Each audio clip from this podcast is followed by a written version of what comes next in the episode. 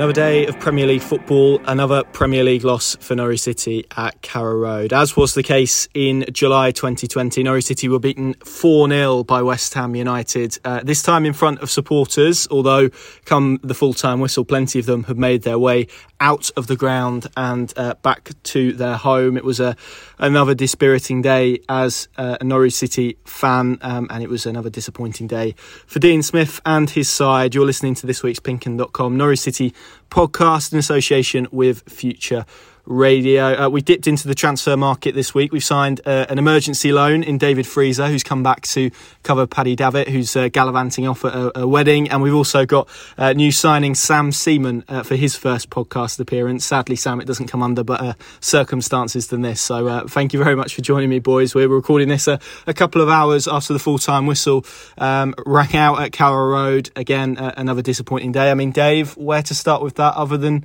probably it being quite predictable from a Norwich City perspective. Yeah, basically. Right, let's get into Paddy mode. I'll see if I can work in a Coventry mention at some point. Yeah, we've not learnt anything new today, have we? It's been pretty much as expected. I saw a, a pretty funny tweet, which I'm paraphrasing, was something along the lines of West Ham could have got back from Germany in the early hours of this morning, jumped on the train, then a National Express coach, turned up half an hour before kick-off and still won that game. And that's pretty much true because technically, obviously, a far superior team. The energy was pretty impressive considering they have played 14 games more than Norwich this season, thanks to their Europa League campaign. And I think all of that just comes down to the fact that there is no confidence, no belief. They know exactly how bleak this situation is. The fans all know how bleak the situation is. We all obviously know they're going back to the Championship. It's been confirmed last weekend. And I just don't think there's any way of really motivating them. They they they can sort of kid themselves into it a little bit and, and get themselves up for it by kickoff. But as soon as the first goal went in, it was just game over. And I don't think anybody in that stadium really had any belief that they were good enough to, to come back because West Ham were, I looked at one point, I don't know, 25 minutes in or whatever, and it was 65% possession to West Ham. And you're watching the game and thinking, well, they're just in second gear. Like Declan Rice easing Billy Gilmour off the ball. It was a total mismatch and showed exactly why Billy Gilmour was, hindsight is a wonderful thing, but why Billy Gilmour was not suited to a team in a relegation battle in the slightest. And yeah, I, I said I don't think I had one percent hope that Norwich would get back into that game, and it just feels to me like I mean you you boys have done a, a brilliant job dissecting things already, and we've looked at the overall scale of things. Now it's just death by a thousand cuts. It's miserable, and I'd be surprised if Carrow Road is half full for the Tottenham game because everyone just wants it. I think Dean Smith, I think the players, the fans, everyone just wants it to be over and done with so that we can turn the page and start something new because this isn't good for anyone.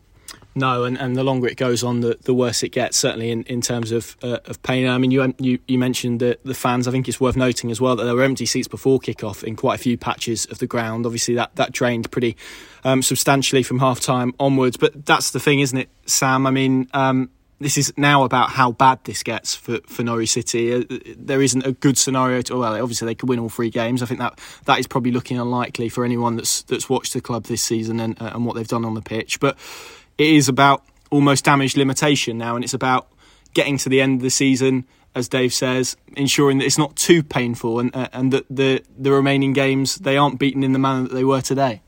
Yeah, it feels like they've got quite a lot to lose and not very much to gain at all. To be honest, I mean we were talking about it earlier, and the only incentive they really have is two million pounds for finishing nineteenth, um, and that's not really a situation that anyone wants to be in. You know, fans don't really want to be turning up to the ground. The players, there's not really that much incentive for the player. I mean, obviously they're they're getting paid to do it, and they will be doing it. But how how must the players feel about having to travel to Leicester to play a night game on Wednesday, and then back to to, to Norfolk, and then to Wolves um, on Saturday or Sunday, I think it is, and yeah, it's just so little to gain from the situation, um, really. And you know, as as Dave said, really, I think we all just sort of want it to end, and, and Norwich are, very keen to usher in this new era. Um, feels like this summer is is pretty much all change, and we've said that a few times really. Um, but I think looking back now at, at this summer, have they possibly made the most changes in the summer when they, they least needed it?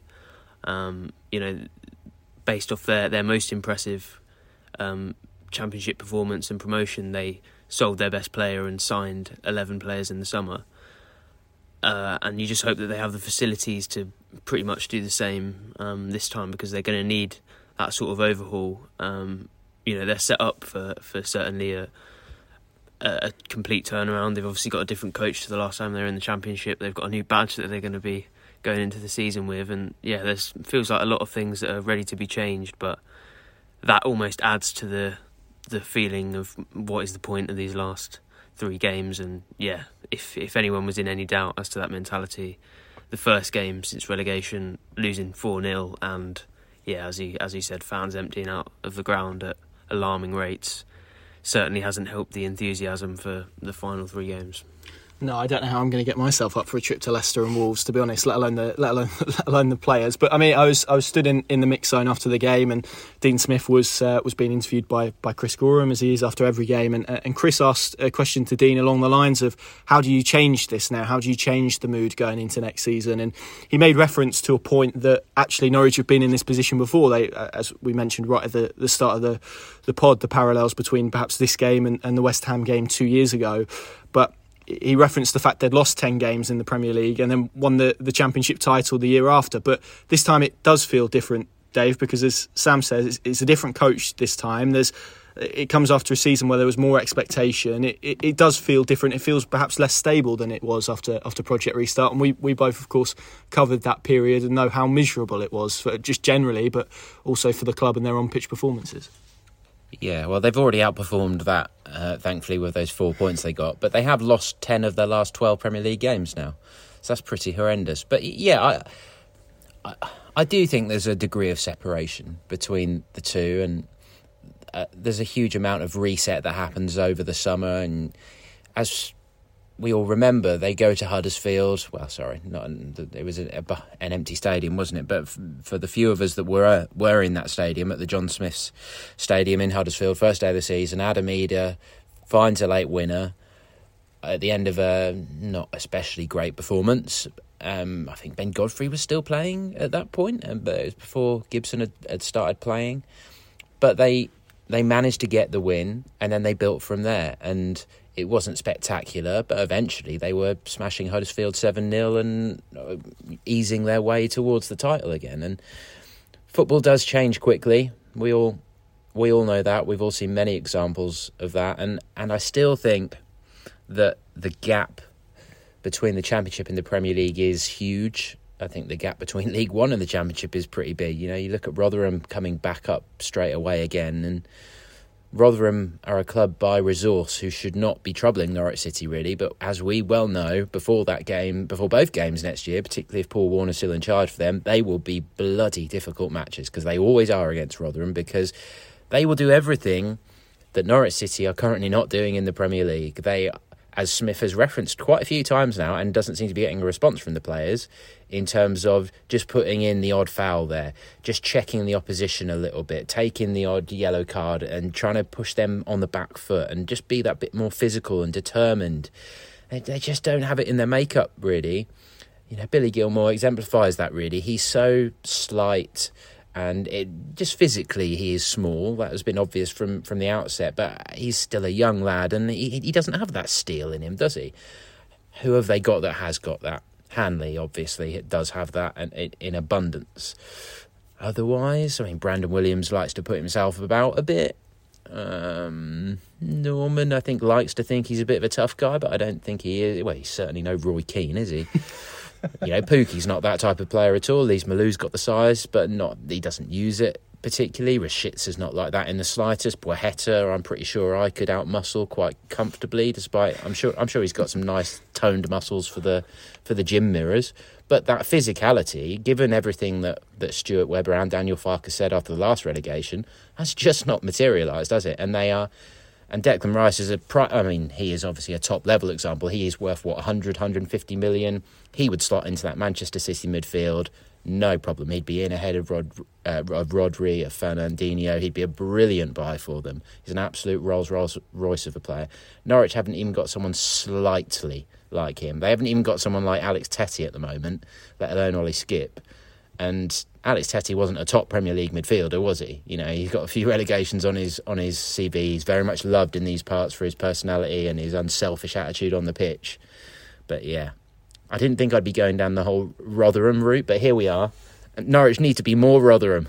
That's what they need for these last three games. Just, you know, you've got to do that bare minimum of, of making the opposition work hard. And the way West Ham just eased their way through the Norwich midfield and then defence today was just pretty embarrassing to watch. Yeah, and that's that's why, and we'll come back to Tony Springett a bit later on, but that's why a player like him gets the response that he got this afternoon because there was that sign of endeavour, that willingness to to take people on, a little bit of fearlessness as well. But maybe that's that's born of a player who obviously hasn't been caught up in in what's gone on this season. But I, I mean, Dave makes a, a, pertinent point, Sam, and I, am very wary of making this another post mortem pod because it feels like kind of the last three or four have, uh, have been like that. But post mortem of the post mortem, exactly. Yeah, we, we, we're, we're certainly onto our third or fourth post mortem at, at, the very least. But it, it's hard not to reflect on things that people have said. And again, I don't want to make this kind of a, an assault on, on Stuart Webber either, because uh, obviously, as, as we've as we've as we've covered throughout the last few weeks, the, the issues clearly are,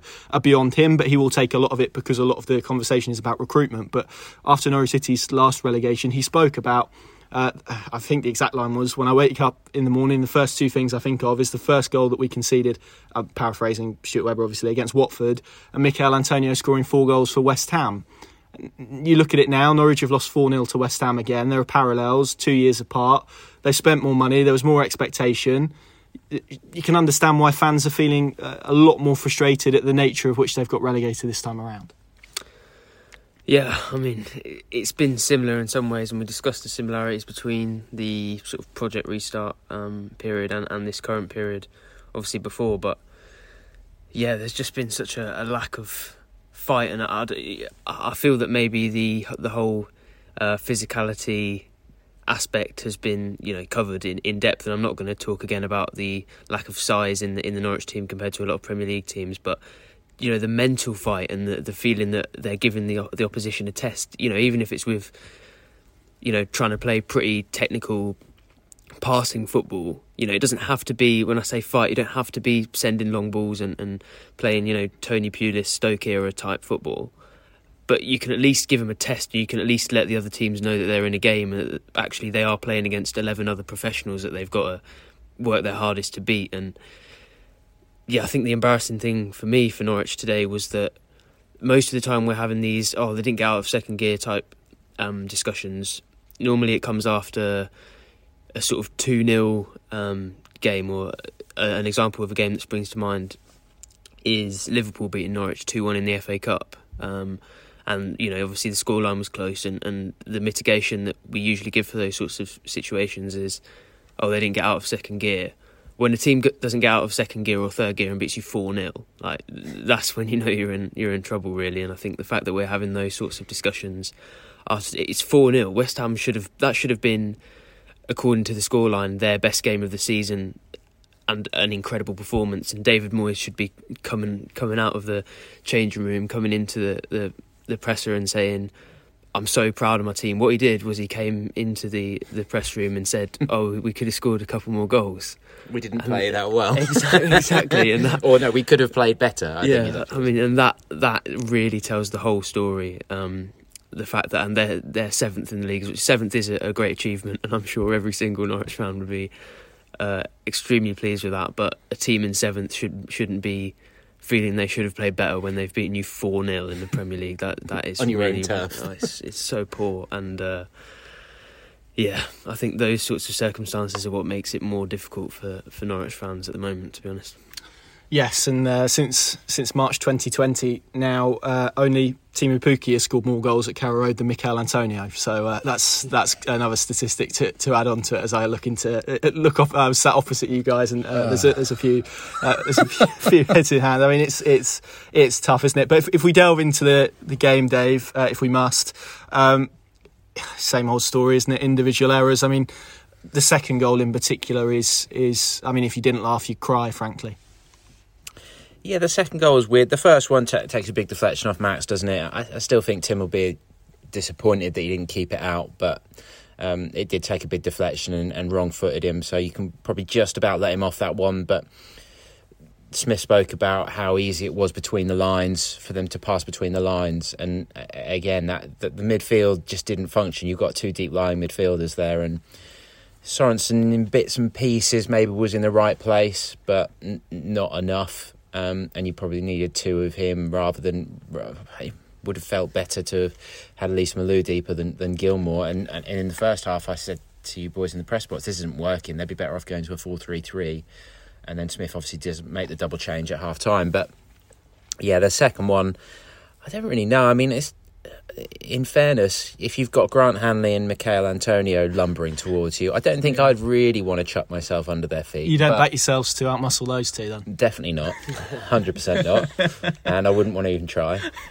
But you know, Tim Krul's a big lad, and he's got to be brave in that situation. And just he he would appeared to be in the position that he should have been claiming that ball and you know screw the other two. He's just got to make sure that he gets both hands on the ball and go from there. But he seemed to only get one on it, and then it's a bit of an unfortunate deflection. And Antonio just looks up and goes, "Ah, here we go, lovely job." Empty net just to finish into with Norwich players staring at him, going, "Please no." and there you go, two 0 nice and easy. Yeah, and uh, that's that's why we're going down. I think was the chant from the the Barclay and yeah. the Snake Pit, and there and, was uh, what the effing hell was that? Yes, yes, there was yeah, which probably sums it up a lot better than, than anything we could say, frankly. But Sam, I mean, it feels like Tim Krul's in a bit of a tricky moment at, at the minute. I mean, he's probably if, if you were to maybe ask people, or poll people, as the club will do in, in, in the next few weeks, and, and ask for a player of the season, he, he would probably fall into most people's top three. I'd say probably probably third on the list it feels like in the last few weeks with the Ronaldo free kick, the obviously the mistake against Newcastle. I think you can probably have a discussion about the first goal and whether he should have saved that. I think he'll uh, I probably agree with Dave. I think if you caught him in a quiet moment, he'd be probably disappointed with himself that he didn't. Although the deflection, I think, does catch him out, and that change in body position for a goalkeeper is quite tough. Um, the second goal, as Dave said, I, I, feel he should be coming out and, and claiming that. It just feels like he's maybe a little bit out of form at the moment what uh, just to move it forward, I, I, suppose, which direction do you think Smith will go in on Wednesday night? Is it now an opportunity to dip him out for a little while, as he has done with Gibson and other players throughout his reign, or are we at a stage of the season where that probably doesn't matter too much in reality?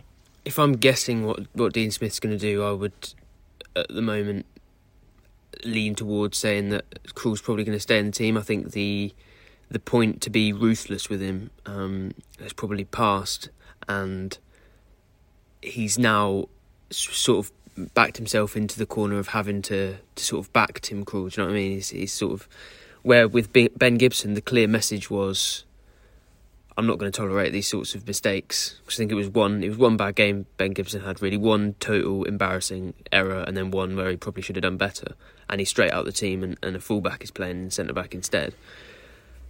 I think if you were being that ruthless, that ruthless with Krul, he probably would have came out after the Man United game definitely after the Villa game, and, and you know probably wouldn't even have been in the squad after after this game if if you were going to be that ruthless. And I think he's backed himself into a corner where now it's sort of a little uh, too little, too late if he he takes him out of the team because that message of if you make a mistake, you're gone sort of thing. That's that's not going to hold up even if Krul comes out of the team now. So maybe he's sort of yeah, forced himself into retaining Krul in, in, that position. I think it's that inconsistency that that really um, confuses me, to be honest. Um, I think there was a, a, a, piece I read on, on Pink Un Plus the other day actually that uh, he was talking about how every player is different, and I suppose that's the argument that he would he would make back in terms of he obviously knows Ben Gibson as a footballer and Tim Krul better than than we do. And his argument would maybe be that he knows that Ben Gibson is more likely to respond to being dropped out of the team immediately than, than Tim Krul, and maybe he feels that Tim Krul is more of a confidence player that wants to feel that he's backed and, and trusted by the manager. So, yeah, I, I wouldn't see him changing it. But for me, um, if you're Angus Gunn, you're probably sitting there going, "I've had three or four great games when I was forced to be in the team. The the player I'm competing with has had three or four uh, quite poor games. When am I going to get this chance, sort of thing? And um, yeah, you're starting to feel a bit sorry for for Angus given the, the career that he's had. If I'm Angus, I'd be keeping quiet and be Oh, quite happy to be on the yeah. bench for the last three Yeah, games. true. Yeah, um, no, um, yeah, it's true. It- yeah, in terms of the the old goals conceded record, it's probably best for Angus that he doesn't he doesn't come back into the team. But yeah, um, it is that inconsistency that I suppose is slightly confusing, and um, yeah, I'm I'm sure Smith will will justify that and and will have his own reasons for that. But um, yeah, maybe we- we'll ask the the question pretty soon because it's probably one that needs to be answered.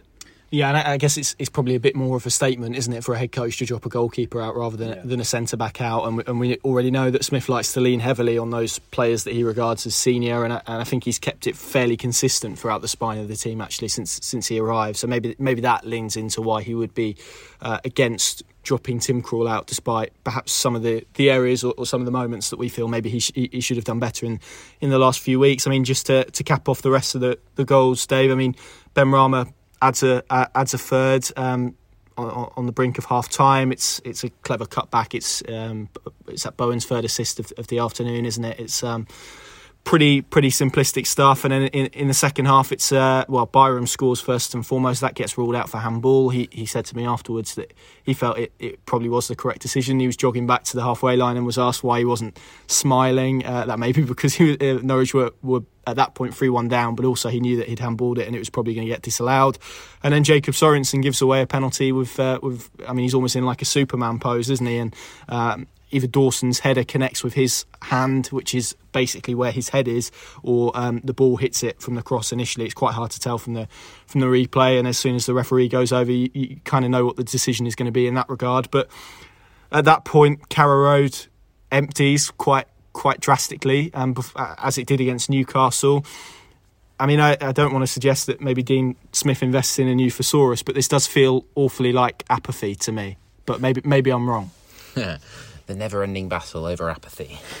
Um, I think he's probably got a point. To be fair, on the penalty, um, I'm not really sure what Sorensen's hand's doing up there. It's almost like he's trying to drag Dawson down, isn't it? And then he gets a little bit unlucky.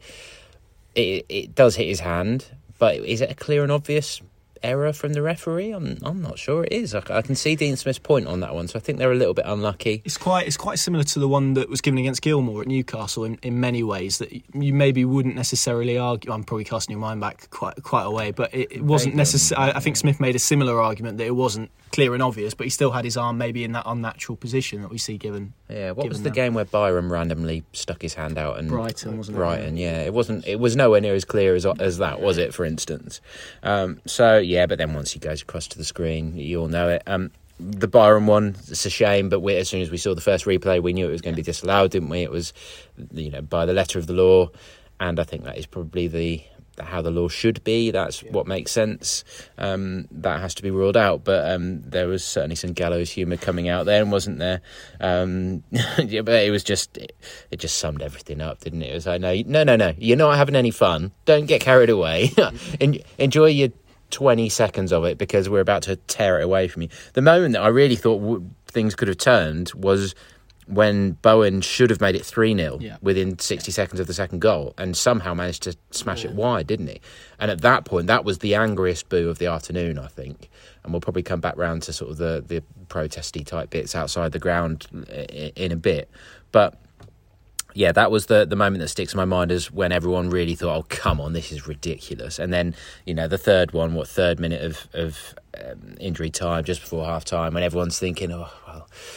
Who knows, you know? Not that it would have mattered, but it was only 2 0 at that point, and it could have been 4 or 5 0. But then he, you know, goes and sticks that one, and it was a good good finish as well. And Krul didn't have a great deal of chance. But again, just the way West Ham just eased through Norwich was was just so so tame. So um, yeah, as a spectacle, the game's pretty much over, isn't it? And we we were saying we were surprised how many people actually came back after half time, weren't we? I, I, I'm uh, I haven't spoken to him yet, but I'm, I'd be almost certain that my dad went to the pub at half time, uh, and I doubt he was the only one.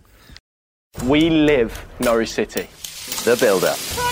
The passion. The drama. The last-minute winners. The debate. That's why we've created Pink Un Plus. the app that takes you beyond the headlines. With exclusive columns, blogs, podcasts, and videos, we've got you covered. Subscribe today. Pink Un Plus. Stay ahead of the game. Download now on the App Store and on Google Play.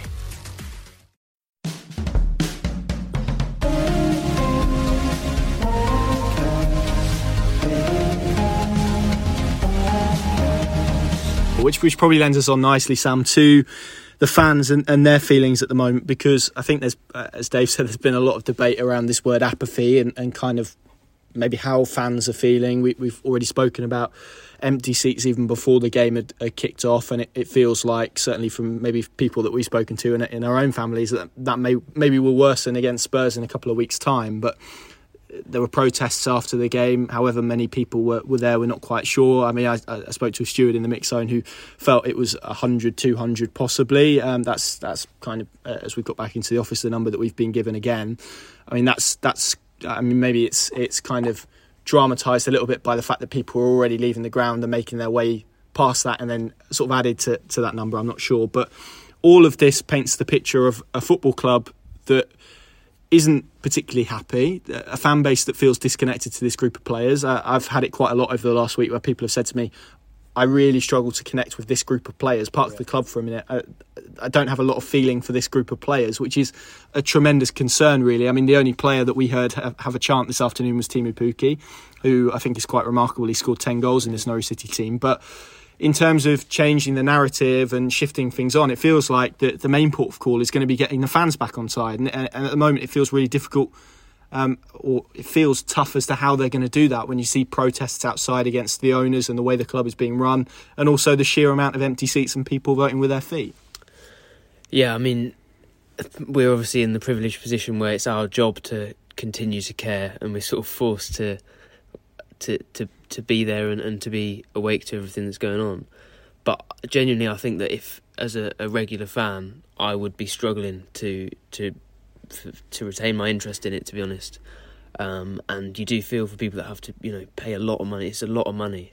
To... Forty-seven pounds for go. a casual match ticket today. That's an incredible amount of money. 40, Forty-seven pounds for that, and um, yeah, we we had a discussion um, during the game when where you sort of commended people for, for staying, and I said, you know, I'm sure they're not enjoying it, but they have paid, as you know, as we just talked about that that enormous amount of money, and they probably just want to get their money's worth. And you said, um, are they getting their money's worth? And the answer at the moment is is no. You know, it, it's just it's so so poor, and you're not giving the fans anything. And but it's, um, it's, quite sad, isn't it, that you're at that point where you're, you're actually asking: Are people who essentially are, are supporters are they getting their money's worth? It, it, that's not really the way that we look at supporters' relationship with a football club, but that's kind of feels like what it's boiled down to at the moment. They're they're unsatisfied and they're not really getting what they feel they should be getting on the pitch. Yeah, I mean, yeah, that's the the, the sad thing is that we have to we have to com- compare it to money and how much money they're spending on it because this is for a lot of people, you know, one of their greatest loves really, and and something that they probably fell in love with earlier than a lot of things they, they've been in love with. In, you know, in terms of a lot of a lot of fans have been supporting the club from early ages and, and being children, and you know, we're talking about what reasons do they have to cling on to stay in the ground while they're yeah. they're three 0 down, and we know there's no chance of of them coming back, and it, it, it's sad. You can't you can't feel anything but sorry for those supporters, and these supporters will be around um, there are plenty of, of fans in the ground that will be around longer than any member of staff currently working for the club, uh, especially the sort of technical staff and, and players and, and stuff like that. And they're the ones that have to sort of endure it. They can't do anything about it. The the ones that won't be here for, for as long and probably haven't been um, attached to the club for as long as these fans, they're the ones that can change it. And the ones that that have cared for longer are the ones that have to just sit back and hope that it gets better, and, and that's a horrible position for, for them to be in. Um, yeah, the club certainly do need the fans back for, for next season because very very rarely does a a, a good culture or a, a, winning team emerge from a, a club in turmoil. Um, you know, look, look if you look at clubs like Sunderland, for example, the facilities that they have uh, the amount of supporters and probably the squad they had going down to even a, a club like League One should mean that, that they they should have walked it. But the the feeling around the club, the toxicity and the the sort of grim sadness around it, I don't think helps anyone, and I think always bleeds onto onto the pitch in terms of the the impact of it. So yeah, I think before it gets much further, and there are still three more games for, for fans to display their discontent, and one at home as well, which if if it, if it's in two losses time, that could that could turn ugly. Um, and as you said, voting with their feet, the, and and Dave referenced it earlier as well. The there could be real struggles with attendance in that game, um, and there's still yeah still a lot of a lot of scope for fans to make their voice heard before the end of the season. And you just hope that it doesn't go to a point where it's going to be really hard to rescue. And I think that's on the club and that's on the players to, to give them something to to get excited about.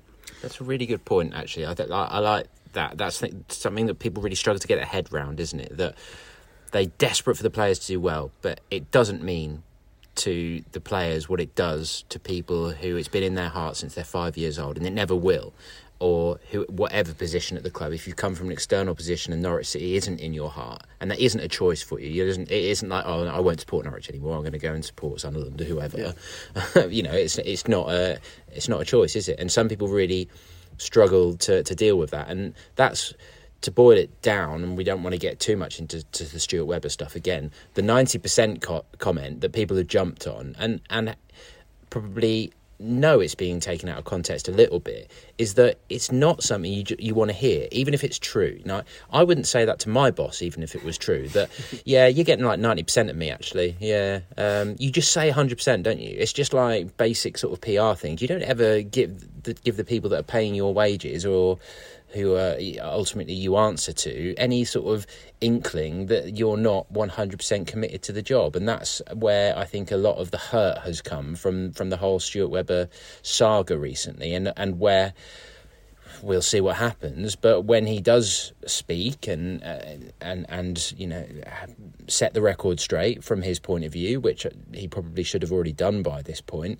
is where people are going to want to see a little bit of humility and of an acceptance that he hasn't done everything right in in this scenario. I don't I don't think it's about climbing a mountain, and it's not it's not about the charity elements and things like that. I think people would, would be quite happy to support him in that, and particularly you know if he was doing that in the middle of a promotion campaign, no one would give a monkeys a monkeys. Uh, they really wouldn't because that's not that's not the issue. It's the inference that Norwich isn't getting one hundred percent of his love and affection because that is the starting point and ending point for all Norwich City fans. And for some people, it is the biggest focus in their life. So whether it's true or not, you just can't ever say anything like that. No, and, and, and, you know, as as we kind of sit down and and talk about this debate, there will have been people today who, even though Norwich were relegated, would have got up early, would have caught a train. I'm not simply referring to you, Sam, although I know you, you did this, but there will be some supporters who got up early, caught a train, got into the city, and, and, their life and, and their their weekends revolve around what Norwich City are doing and how they're how they're playing. And I think when maybe you, you've got players on the pitch putting performances in like that, and we've heard words for them, and and that's the only time that you can really judge someone when you stood in front of them with with a microphone on and they're talking about professional pride. I think from a fan's perspective, you maybe look at it and feel that actually the words aren't matching up with what we're seeing on the pitch at the moment. Is that the biggest frustration, do you feel, for, for some fans at the moment? That they're watching a group of players who, as we said, they don't really feel any connection to for, for whichever reason. That's probably another whole podcast in itself. But also they feel that their words aren't really matching up to the performances on the pitch at the moment. Yeah, I think the in terms of uh, addressing the, the relatability issue, I think you need good memories with people to, to form those relationships, and it's the reason why, you know, um, companies all over the world have team bonding exercises uh, among their employees, it's because you want to have good memories, and there's no good memories with this group of players because every week uh, that you know uh, to to put it in a sort of normal uh, frame, if if if the fans are a person and the, the you know they're spending time with the players, every time they spend time, they they end up both being miserable, and good relationships aren't formed off of that sort of thing. So I think that's maybe a results thing. It's also probably in terms of identity on the pitch. That's a whole, you know, that's a, another big discussion in terms of the identity and the style of play. Um, but yeah, that, that that is the the frustration in terms of marrying up what you say with how you perform on the pitch. But equally, you know, we've just been talking about um, PR and, and what Stuart Webber should and shouldn't have said. Uh, Dean Smith can't really come out and say, well, I mean, we're going to sort of try our best a bit, but obviously we're probably going to lose. And well, as soon as a goal goes in, you're going to know that we're not coming back into the game because that would marry what's going on on the pitch. But I don't think any fans would want to hear that.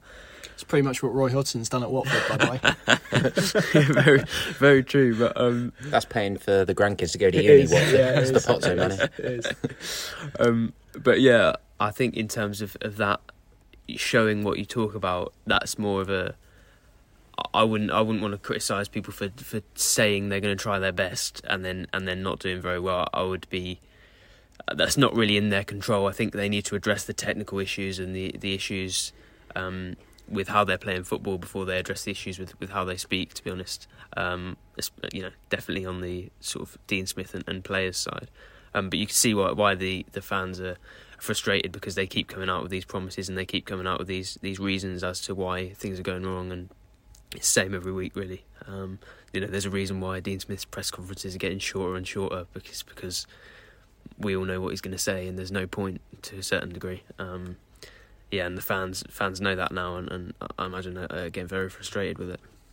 Yeah, I, I mean, I, I tweeted yesterday that I, I- it's pretty pretty staggering, really, that a week after relegation, it's only Dean Smith who's come out and uh, and accepted responsibility for his role in it when he's he's been manager of this team since November and he hasn't signed a single player. So it doesn't doesn't really feel, which I suppose lends me into my, my next question, Dave, which is how how much of this season is down to him because I think uh, if it does feel like if this deteriorates quite badly in the next three games, the spotlight may shift onto him and his role within it. I think a lot of people are looking at this Norwich team and, uh, and feeling that there's been a couple of maybe false starts and uh, and splutters where it looked like they potentially could string a few Premier League results together. But in the whole, in the round, it, it probably isn't a group of players that looks particularly better off than, than it did under Daniel Farke um, in, in the first 10 games of the season. So, what, what does he need from his team in order to ensure that there is still faith in him from the supporters' perspective, I suppose, come the end of the season? Can I just go on a very slight tangent Do it. before I answer that? Do it. Um, I was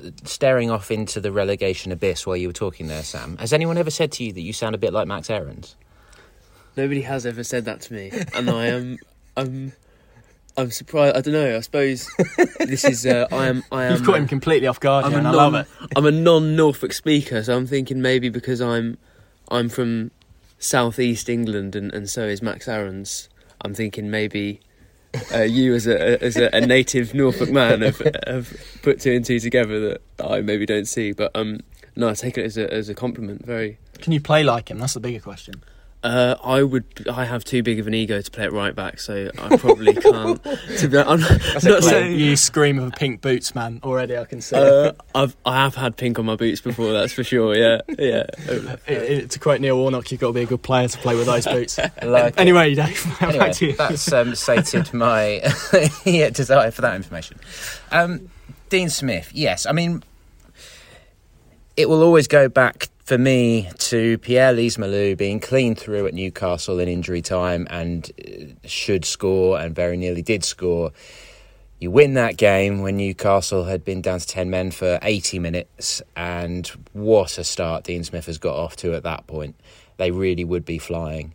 And there were early signs, and overall, if you just want to look at it um, on the stats, they, they have improved very slightly uh, to where they were under Daniel Farke, although those numbers have been dragged down a bit now, haven't they?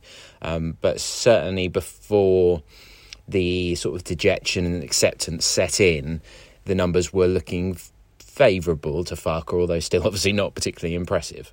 Um, and that's, you know, I, I see a lot of people go back to the Farke decision, and that's always going to be there, and it's always going to be coloured by the pure love that there is for Daniel Farke with Norwich City fans because he he achieved legendary status in a fairly short space of time and uh, still is, of course, a, a remarkable character and incredibly warm person who brought a really special time to the club. That 2018 19 season is possibly the most enjoyable season um, that there, there's ever been at Norwich City. Um, it's certainly up there um, for me with 2003-4, the the Huckerby season under Nigel Worthington, uh, and, and I'm sure some people of a of a slightly um, older vintage than me will be able to offer a few um, other uh, prime examples. 1993, I don't really remember. I you know I only vaguely remember it really. So. Dean Smith, I, I'm concerned this final three games could do so much damage that it makes his position very difficult, and that will it would mean it will mean there have been some harsh and difficult conversations with some players that he is going to need next season, and is going to have made for some very awkward situations along the way. And frankly, these last three games could be heavy defeats. They, we could have today three times over. It could it could even be worse. You know, Leicester have beaten Southampton nine 0 in the Premier League, and not too long ago they've had some fantastic results in, in the last few seasons and are much better than their current position in the table.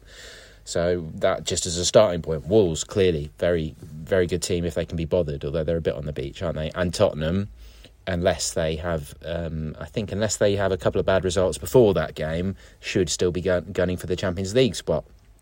And just look at those guys. You know, Kane, Son, Kulusevski's looking very good, isn't he? So, if in worst case scenario they don't show any fight and don't manage to have a, a good moment or a good game and just implode to three further really miserable defeats and it's finishing the season with 13 defeats in five and a miserable final position, then I don't know. It's I, I can't sit here and say that I feel 100% confident that he will be here for next season because that is going to have been a really damaging uh, scenario. But I've always been in the camp of hope, hoping that he would be. And I think if you if you look, say you're Blackburn at the moment, and you know Tony Mowbray's off, I think, isn't he? Unless Yep. that's changed. Yep. Yep. Who are who are going to be two of the guys in the top five if they were available that you'd want as a championship manager? You're probably looking at Daniel Farke and Dean Smith if they were available.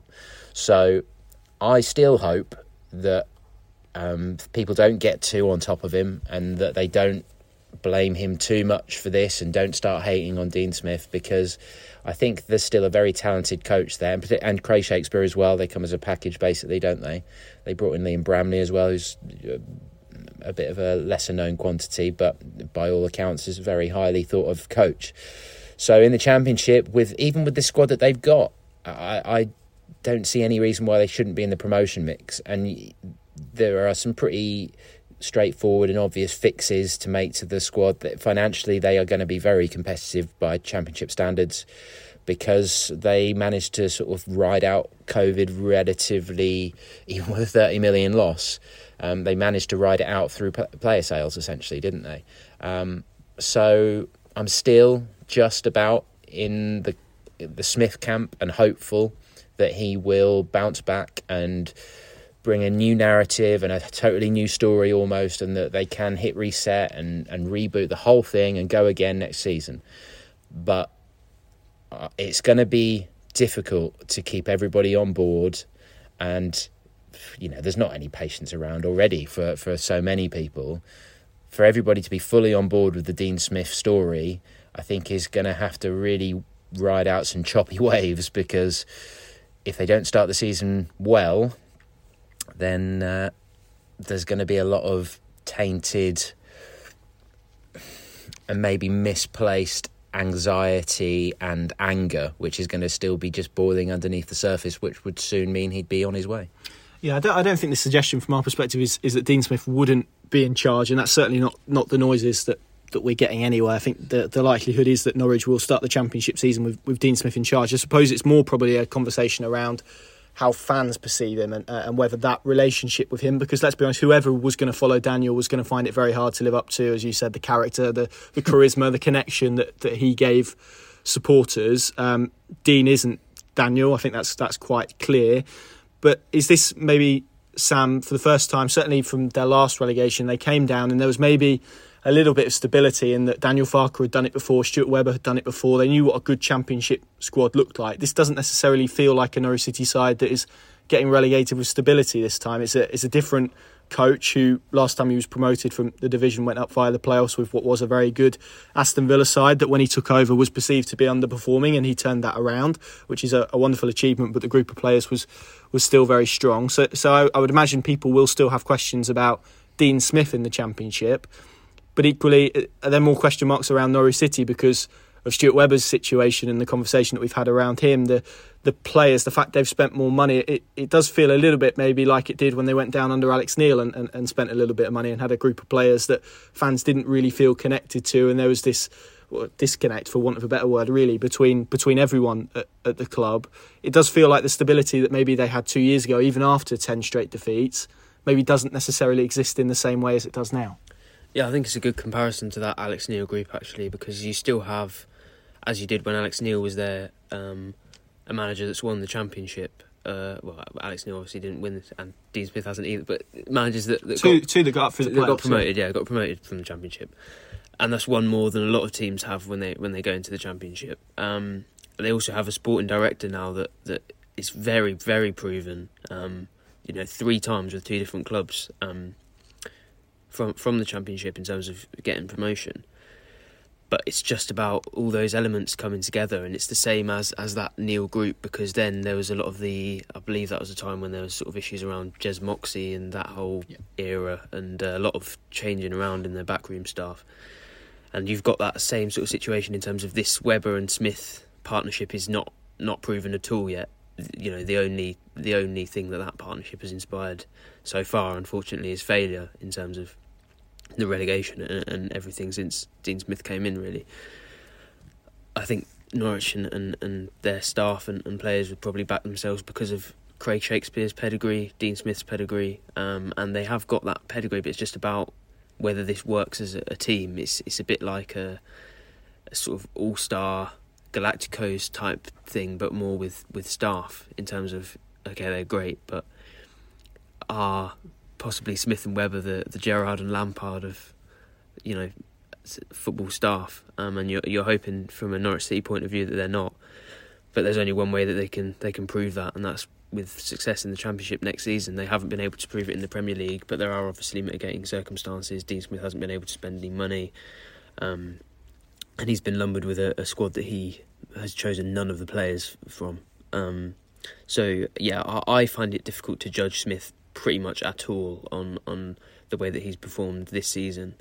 Um, but I will say Daniel Farke, when his team wasn't performing well, at least showed signs of what they were trying to be. And that 2017-18 group was not a supremely successful group. It was one that relied very heavily upon an extremely talented player that Norwich were probably quite lucky to have. And it was a team that finished 14th in the championship. But at least the whole time you could see that there was this manager trying really hard to institute a, a, a clear playing style and a playing style that was different to what was before, and that Norwich were heading in the direction of achieving that playing style. Whereas with Smith, if they are achieving a, a playing style, or, or if they are heading towards a playing style, then it's probably more of a less entertaining one, and one that knows what it is a lot less than, than Daniel Farke's setup did, and that's where my concern is in terms of performance and points and things. Obviously, it would have been great if he'd done better. Um, and there are still things that he has to take responsibility for. But in terms of going forward, I don't think you can base any assumptions for, from next season off his his achievement this uh, this season. Um, it's just about the situation that the club is in and, and whether that allows him to thrive next season. Really. Yeah, I think our position is, is quite similar in, in that I don't, uh, as you said, really, I think it's quite tough to judge him on what's gone, gone this season, and, and and the, t- the group of players that he's had at his disposal clearly aren't good enough. He's made them or attempted to make them tougher to beat, which um, feels like you'd need some kind of divine intervention to do that at the moment, the way that they defend at times. Um, but I probably, if I'm honest with myself, would have liked to have seen more in terms of what a Dean Smith team looks like. I, I don't really feel any closer to that answer than, than when he was first appointed. Um, let's let's end the pod on a bit of positivity, Dave, because it's it's always nice to do that. To- Tony Springett, he, he came on. I mean, we're we're kind of in that stage of the season where a young player comes on. Takes a player on, puts a cross in, and everyone goes, "That was pretty good." It, it feels like that. We, we were at that stage in Project Restart with kind of Josh Martin and, and whatnot. But senior debut, and, and you have to say he was given an opportunity, and he probably took it. Really, is this the sort of performance we'd see from Sam Seaman if he was coming off the bench? Then is, it, is this where your ego takes you? I would I would definitely run around. I, I'd like to think as much as, as Tony Springett did today. Probably not with as much pace or ability to, to get past a player, but no, I would I would run around. I'd give it a good go. I'd What position? It, uh, sort of an well, I would say number ten attacking midfielder, but unfortunately that does not exist at the level of football that I've played. So Okay. sort of centre mid, trying hard to Mm. break into the box most of the time. Really, sometimes a winger. but- Yeah, my best position's um, on the substitute bench. yeah. Um, I can see that. from, I can see that. fr- from my experience of uh, Sunday League, uh, just asked EDP editor David Powles about that. Um, Tony Springett, yes, like him a lot. Um, tweeted a few times in the last couple of years when I've seen him at 18s and 23s levels that I really like him, and I think there's almost a little bit of Darren Eadie about him, which you know I'm not saying he's as good as Darren Eadie. Obviously, um, we're not seeing enough of him for that, but uh, there's a directness, there's a, a bit of pace, energy, desire. Uh, there's a lot to like about him, and um, Dean Smith said similarly afterwards that you know he's a bundle of, bundle of energy, trains really well, and he's impressed them basically. So you know, you know, this is just a little sort of toe in the water for him. It may lead to a loan next season or something. I don't, I don't know. We'll see how things shape up. But is he going to be any worse than Placheta? I mean, Placheta was okay when he came on today. Really, you know, he did have the shot on target, which was ironically cheered um, in what the. 75th minute, something like that. First shot on target, uh, but it was straight at Fabianski. It wasn't causing any trouble, was it? And he you know, his pace maybe caused a few problems as West Ham coasted through to full time. But when he came off the bench, it was like, right, if that's what Norwich have got to turn to, then for the Premier League, that that's not really uh, great. But I, I didn't think Placheta was great last season either, and, and Farke lost faith with him as well, didn't he? He just doesn't seem to have the character for English football. It doesn't have the, seem to have the determination about him because I think he's he's got a bit. He's obviously got pace, isn't he? He- He's sort of a road runner type player. But in terms of technical ability, when he arrived, we saw his U- YouTube supercut uh, featured some sort of spectacular long range strikes. And and excellent things. music, if I remember. Mm, That's probably debatable, um, based on other YouTube supercuts. But uh, we've not seen it at all, really, have we? So, uh, are John Rowe or Tony Springett going to offer any less than Placheta has in a Norwich shirt? I don't think they would. So, I, I think he's probably one to say that he's a project that hasn't worked out. Let him go back to Poland and, or wherever and keep building his career because. I think the the raw sort of exciting ability that um, that Tony's got means that he's the sort of player that's going to get fans on the edge of their seats, and if you give him the ball, um, then then he'll give it a good shot. And as you sort of summed up earlier, really, it's it is that um, naivety of youth almost. Uh, As soon as he got the ball, and it got the crowd going, didn't it? That just for that what brief three four minute spell when there was a little bit of positivity today, he just ran down the wing, won a corner, and the snake pit just responded, said, "Yes, come on, lad, that's what we want."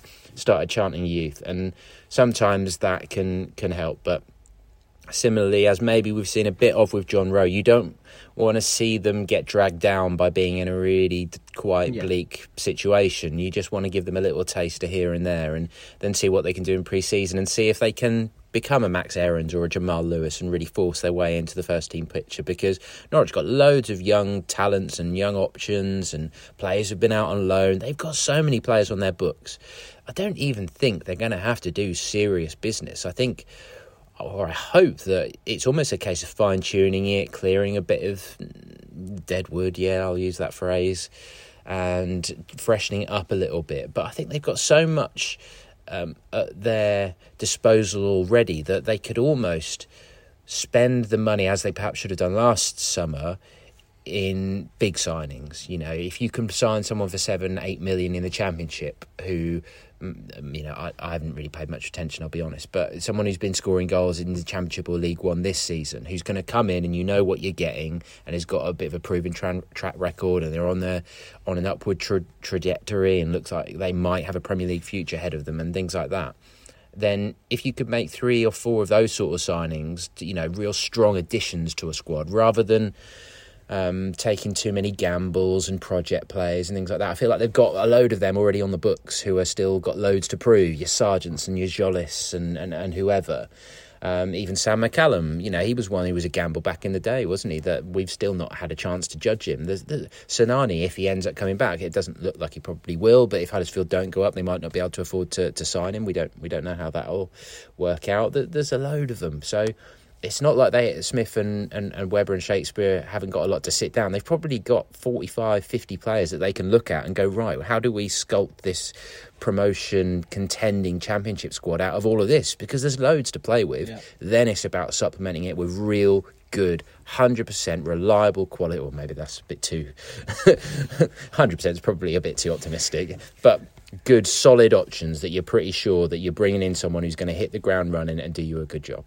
Yeah, and it does feel increasingly that that's that's where Smith's head at. It feels to me really that it's midfield that's the big area, both both in terms of centrally and attacking areas. They need to inject some some creativity and some and, and some physicality into this team. But uh, yeah, it's it's going to be interesting. Hopefully, a, a, few more cameos for, for the young lads. Liam Gibbs was was also on the bench this afternoon, but but didn't get on. I mean, that's kind of. Uh, often is, is, is good for the fans as much as anything else in, in these kind of situations. But there we go, gents. Thank you very much. I think that's uh, that's hopefully covered things off nicely for you guys as well. We'll of course be at Leicester in mid in midweek. Goodness me, and Wolves I as won't. well. No, well, you know you won't. You, have uh, you've, you've, left us to it. Uh, Pink Un Plus, of course, the place to go for all the uh, the the best Norwich City analysis uh, and uh, pieces at the moment. Plenty of good stuff on there as we speak. If you get to, uh, to, to take out a subscription or a free trial, do that. We've got some exciting stuff coming up later in this month, all being well. So that's worth keeping an eye on as well. Um, yeah, thank you very much for listening, and we'll see you again hopefully in uh, more positive circumstances next week.